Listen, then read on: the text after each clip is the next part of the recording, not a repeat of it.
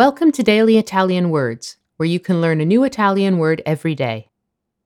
The adverb perfino, is made up of the prefix per, and the preposition fino, meaning up to or as far as.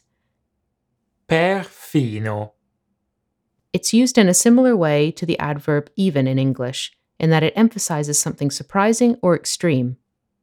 Important perfino has an alternative form, persino. But don't worry, they're completely interchangeable. Mio figlio ha vissuto ovunque, ha perfino trascorso un anno in Antartide. My son has lived all over the place. He even spent a year in the Antarctic.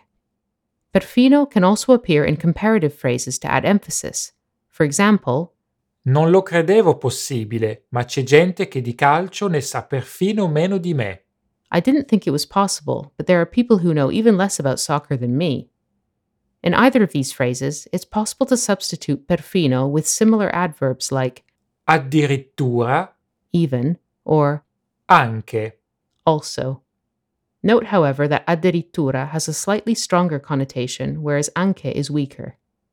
Mio figlio ha vissuto ovunque, ha addirittura trascorso un anno in Antartide. Ha anche trascorso un anno in Antartide. Another possible translation is just.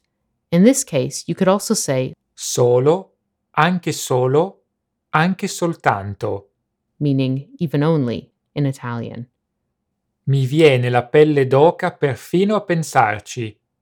Mi viene la pelle d'oca anche solo a pensarci. I get goosebumps just thinking about it. Thank you for listening.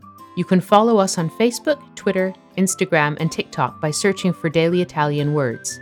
And make sure to check out our website, dailyitalianwords.com. Alla prossima!